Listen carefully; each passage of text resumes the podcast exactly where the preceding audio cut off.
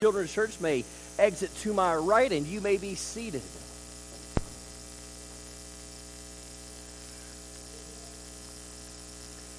And as they are exiting, if you would go ahead and grab your Bibles and let's open them to, or if you have an electronic copy, you can open it to uh, Second Corinthians chapter 2 uh, this morning.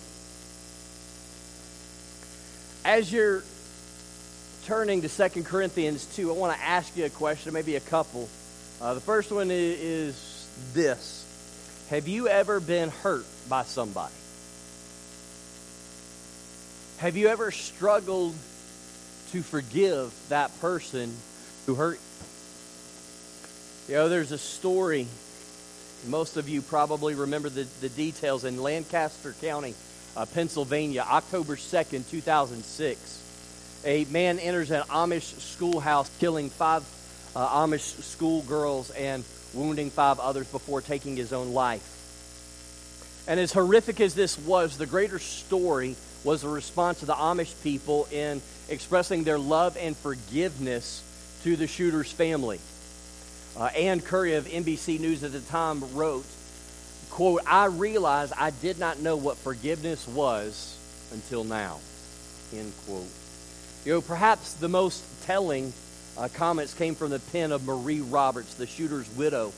Uh, in a note to the Amish community, she wrote, quote, Our family wants each of you to know that we are overwhelmed by the forgiveness, grace, and mercy that you have extended to us.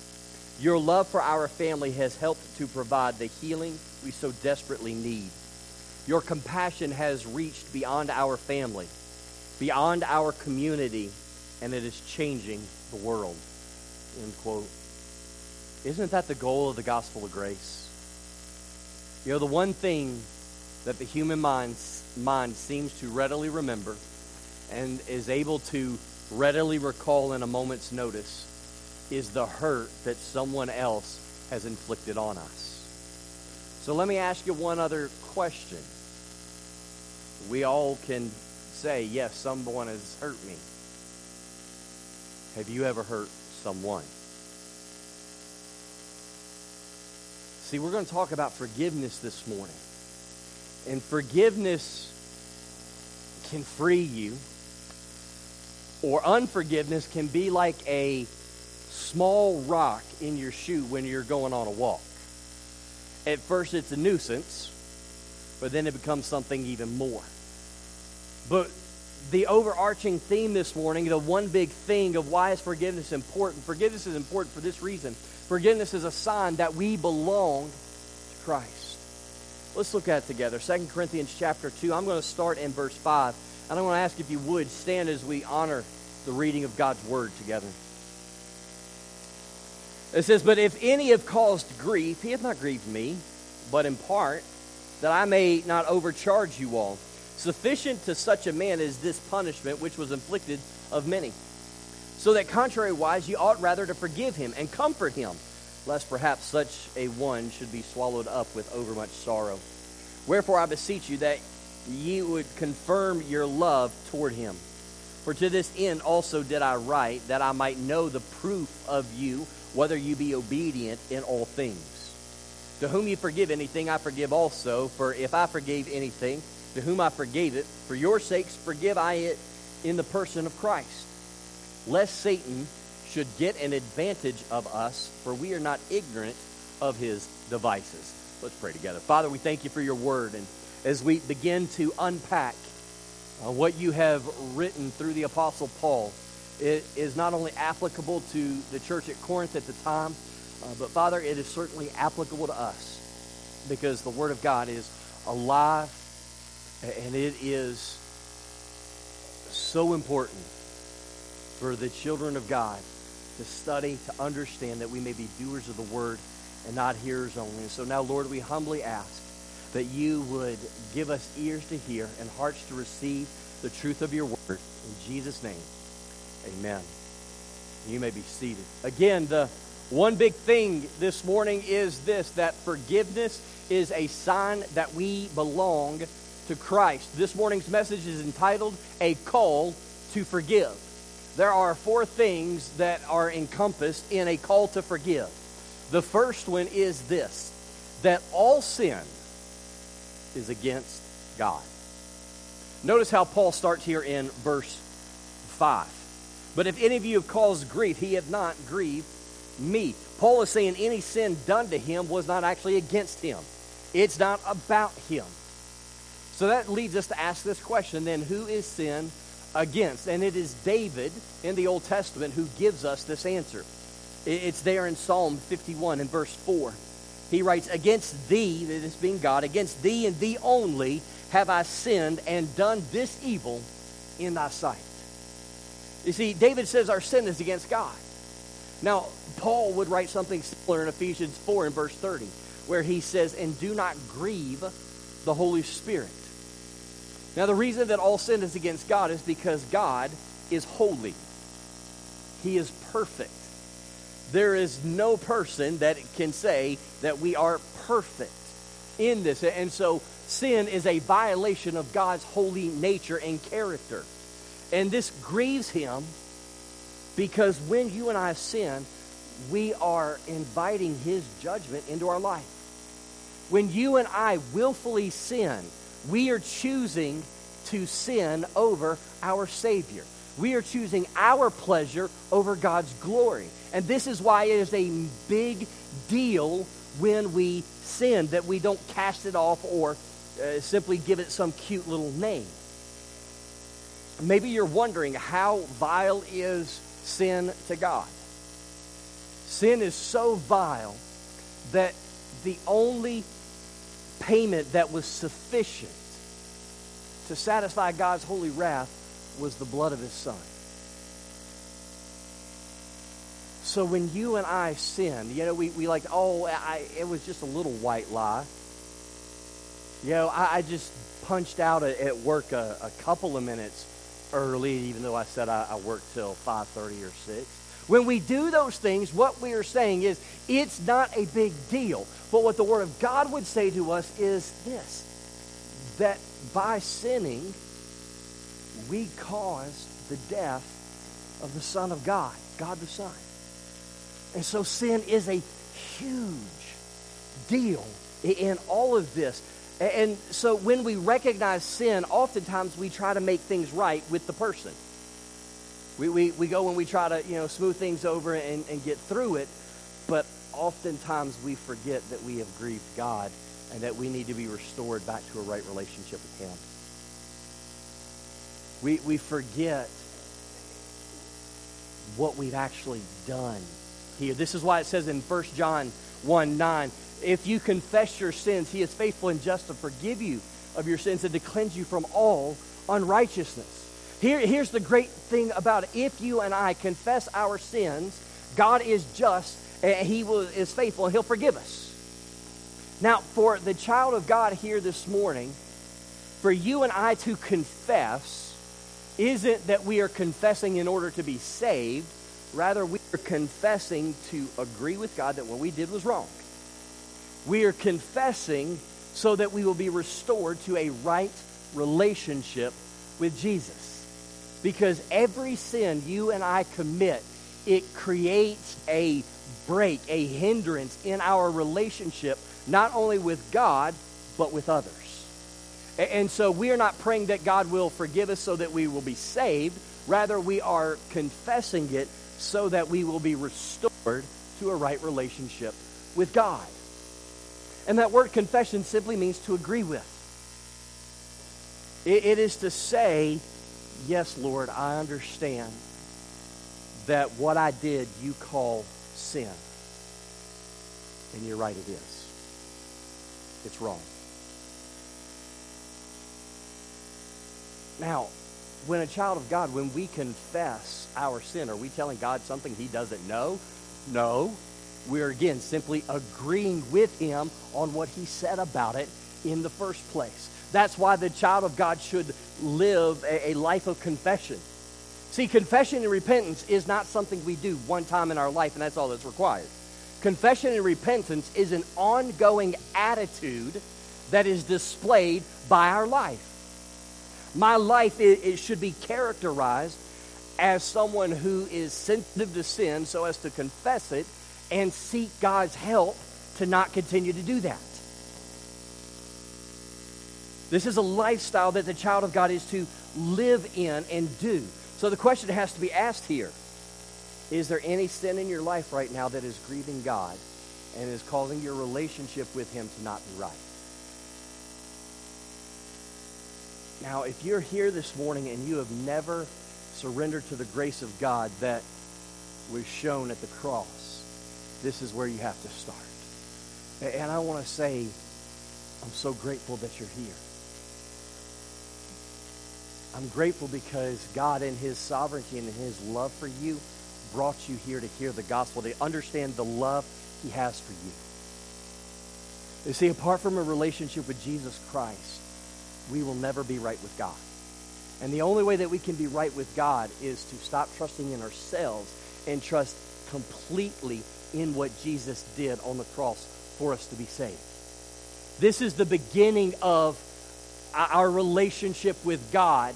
And only is our relationship with God right that we can begin to have a relationship with other people also be right. And so if you have never surrendered to Christ, I want to encourage you before you leave today, I want to encourage you to surrender to God's grace, to confess your willful rejection of Him, that you have been trying to be a good enough person and do enough good works to get into heaven. But you understand because of what God's Word says that the only way you can be right with God is to trust in what Jesus did by dying on that cross for you. That's where you have to start. For those that have trusted in Christ, for believers, is there anything in our lives, whether it's an action, a word, or even an attitude, that the Bible will define as sinful that we need to agree with God it's not right today? And that we need to lay that down.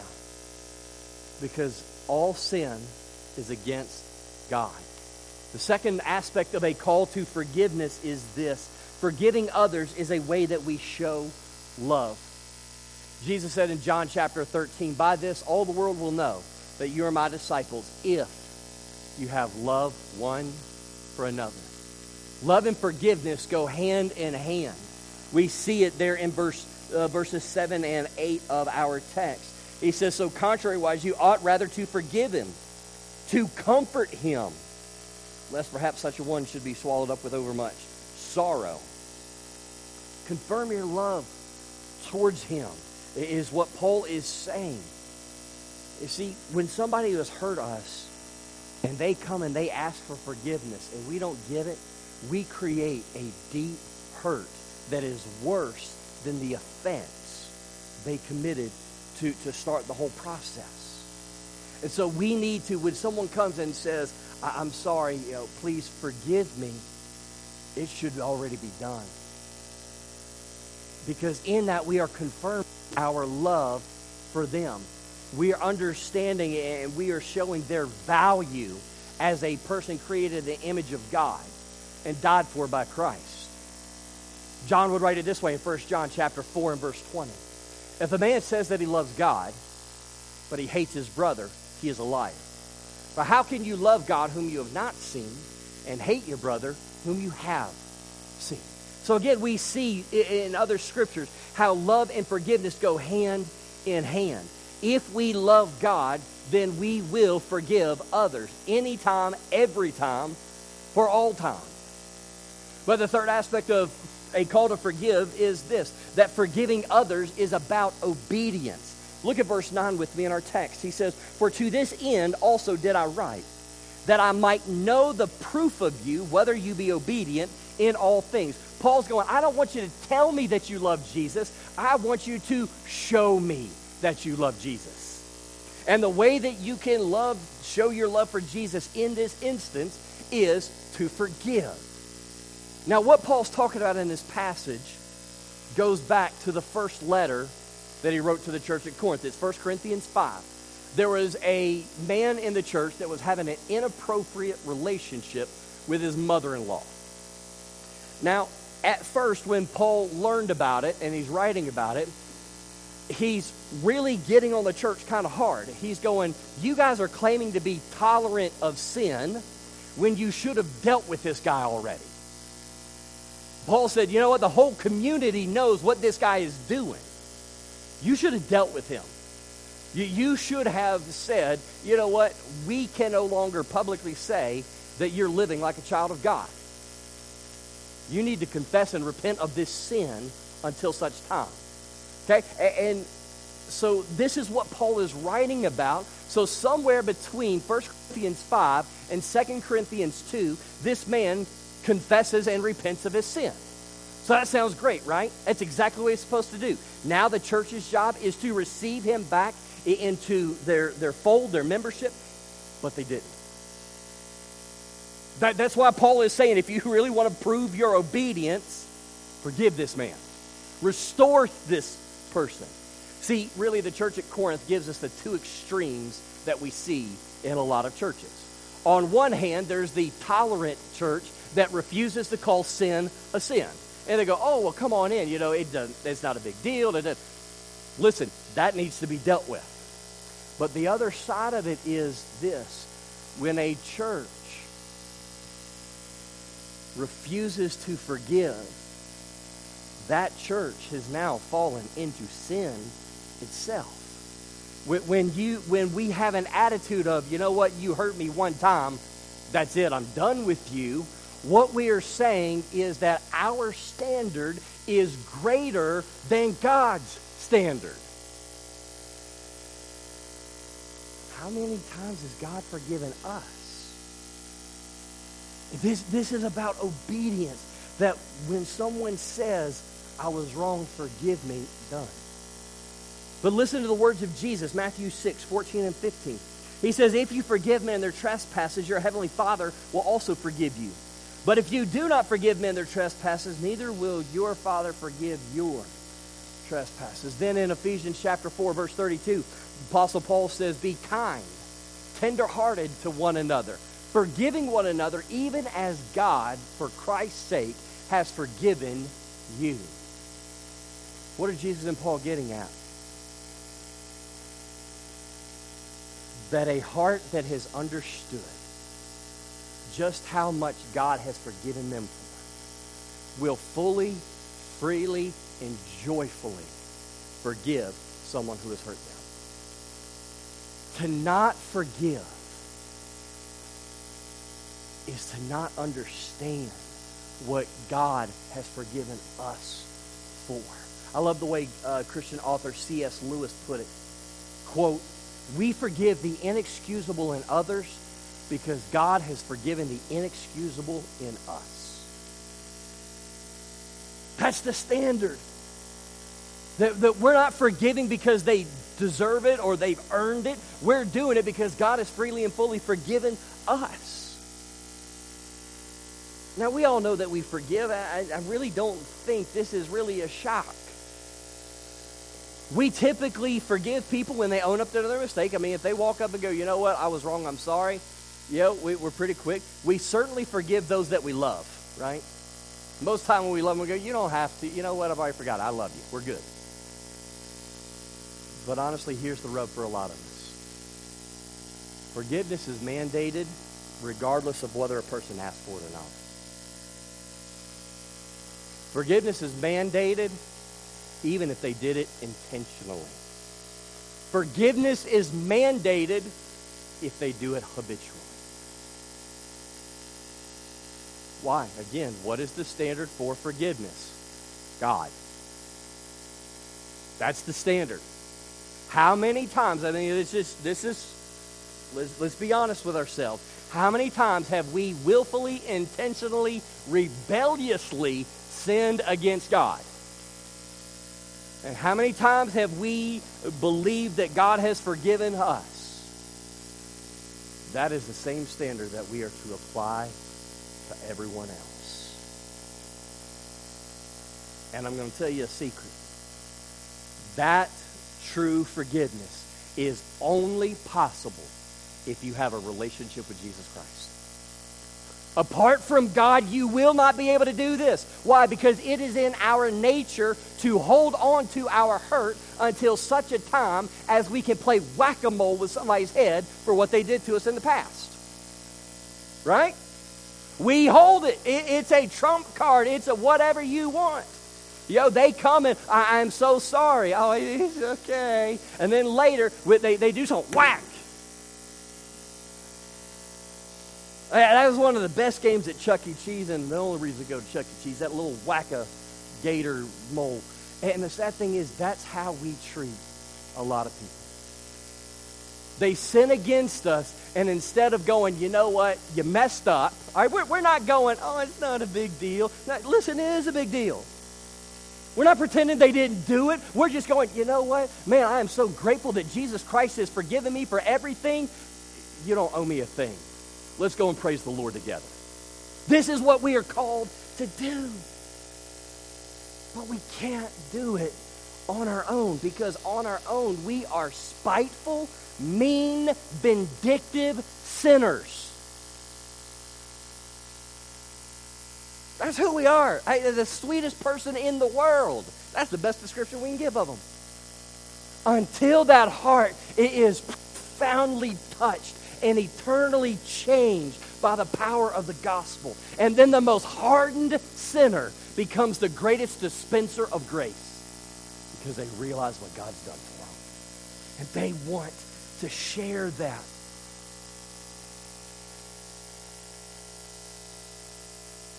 Some of you are carrying around a burden this morning. You walked in it with this door. And it's an invisible burden but it's dragging you down. Somebody hurt you, and you felt justified at first to hold on to it because, well, that person was being a jerk. You're right, they were. But over time, you kept carrying that, that burden till it's become a boulder. Kind of like that little pebble that was in your shoe when you started on your walk. It was a nuisance at first, and now your foot's bruised and it's just hurting and you're like, man, I don't feel like walking anymore. I got to get this rock out of my shoe. And even when you get the rock out of your shoe, the effects of it are still there. This is summarizing some of you right now. I, I fear. See, the only person that we hurt when we nurse and hold on to a grudge is us. The offender's long since forgotten They don't even remember what they did yesterday. You don't expect them to remember what they did six weeks ago, six months uh, ago.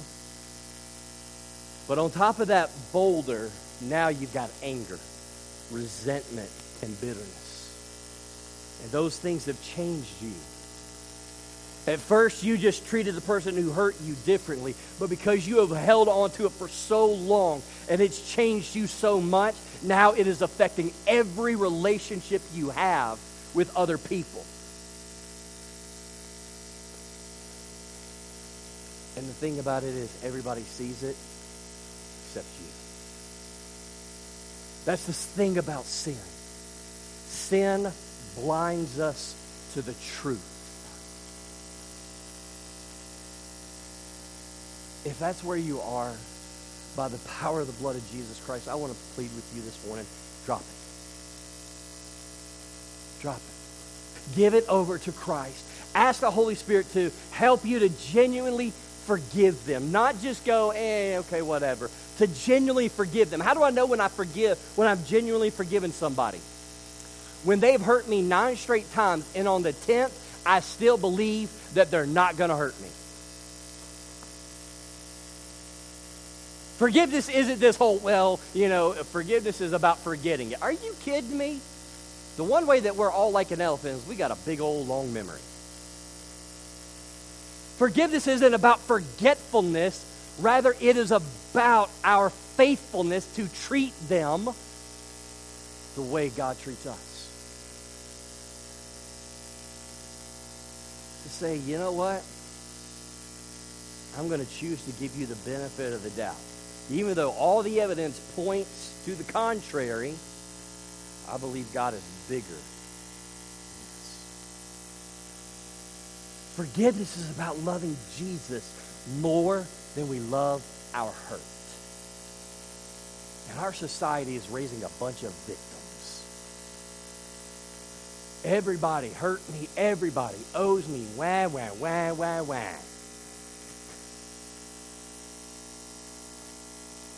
But when we love Jesus more than we love our hurt, we forgive their debt to us because Christ has forgiven our debt.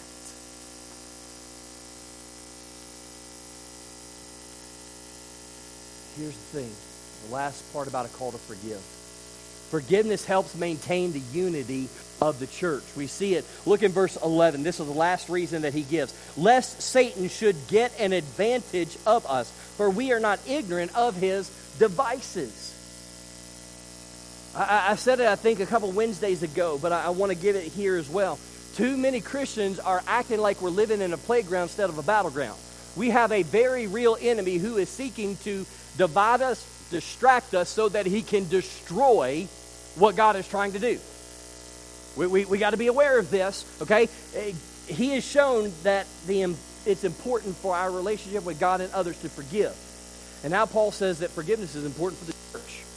See, Satan's on a mission to stop the spread of the gospel because he knows this that if a person hears the gospel and the Spirit is drawing that person, that person is going to get saved. And misery loves company. One of the ways that Satan tries to stop the spread of the gospel is by getting the church to walk in bitterness, envy, and division. He takes our eyes off of Jesus and puts it on everybody else. And when we are focusing on everybody else instead of our faithfulness to our call, Satan wins. You know, Paul says in 1 Corinthians 1, he says, I hear there are divisions among you. and I believe it. Like Paul wasn't even he wasn't pulling punches. They, they, they, were arguing over you know who was the greatest apostle and who saved them and you know rich and poor and all this other stuff. And Paul's point is if Satan can get us to focus on what divides us more than who unites us, he wins and the world loses because they don't hear the only message that can save their soul. And that's why this is so important. See, this isn't just about our relationship with God. It's not just about our relationship with others. It's about the world's lack of a relationship with Jesus.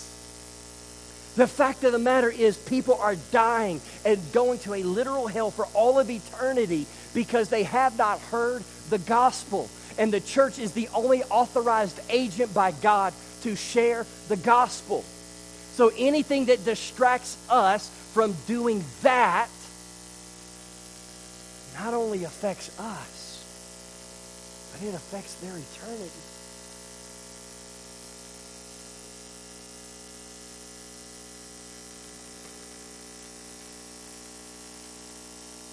We weaken the witness of the gospel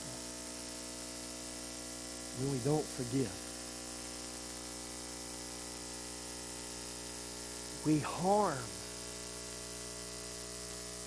our own relationship with Jesus when we don't forgive. I'm not saying that, that you're not legitimately hurt. You know what? Sometimes people are just mean. Sometimes people do dumb stuff. And sometimes we are the people.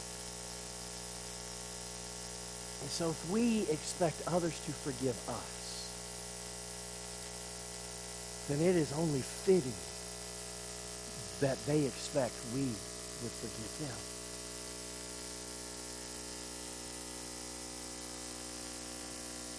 The unity of the church is one of the most powerful witnesses to the loss of the gospel. Because look around, even in, in this gathering, my guess is probably 70% of us, if we did not go to the same church together, we would not run in the same circles. We wouldn't know each other. We wouldn't. There's a lot of things that divide us. But the power of the gospel is what unites us and brings us here to worship, to be encouraged, to be trained, to go out and share the gospel week after week. And that's the message that the world needs to see and to hear. That yes, there are differences, but the gospel of Jesus Christ is greater than our sin and that which divides us. And we have to guard the unity of the church so that the power of the gospel is seen clearly in the community. So, how do we do it? Simple one application this morning confess your sins. The only authority I have is that which is speaking of the Word of God. And so I'm going to lean on this for just a moment. 1 John 1 8 puts it this way If we say we have no sin, we deceive ourselves and the truth is not in us. There's not a single one of us in here that is guiltless in this. So what do we do? For some, the sin is the rejection of Jesus and the gospel. And Jesus in his love and grace has brought you here this morning, and he is calling out to you to come to him in faith. That today would be that day of salvation. And the beautiful thing about it is this that when you come in faith, trusting in Jesus and his death, all your sins are forgiven. They are removed as far as the east is from the west. There's no longer condemnation in your life. You've gone from an enemy of God to a child of God, and the same God that saved you is the same God that will keep you for all of life into eternity. This is what is being offered. So Jesus is saying, Come. For some, your sin this morning is holding on to a past hurt or grudge instead of loving Jesus enough so that you can love them and forgive them. So today is the day to lay it down.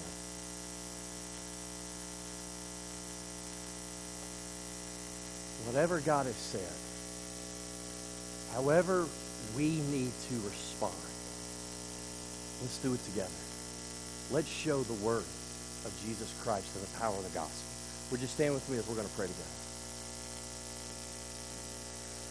Fathers, we continue to move through this time of worship,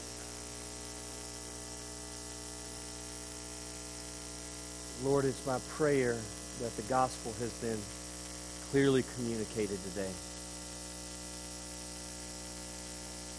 Father, I, I know that I, I'm a broken vessel as well. Sometimes what's clear in my head doesn't come out clear from my mouth. But Father, I know you're more powerful than any deficiencies any of us have. And so, Father, I'm simply resting and trusting that because we have opened your word, that your Spirit will take that word and do what he desires. For some, they need to trust in you and be saved. Some need to lay down a past hurt, be reconciled with a brother sister in Christ. For some, we just need to learn to love you more than we love our sin.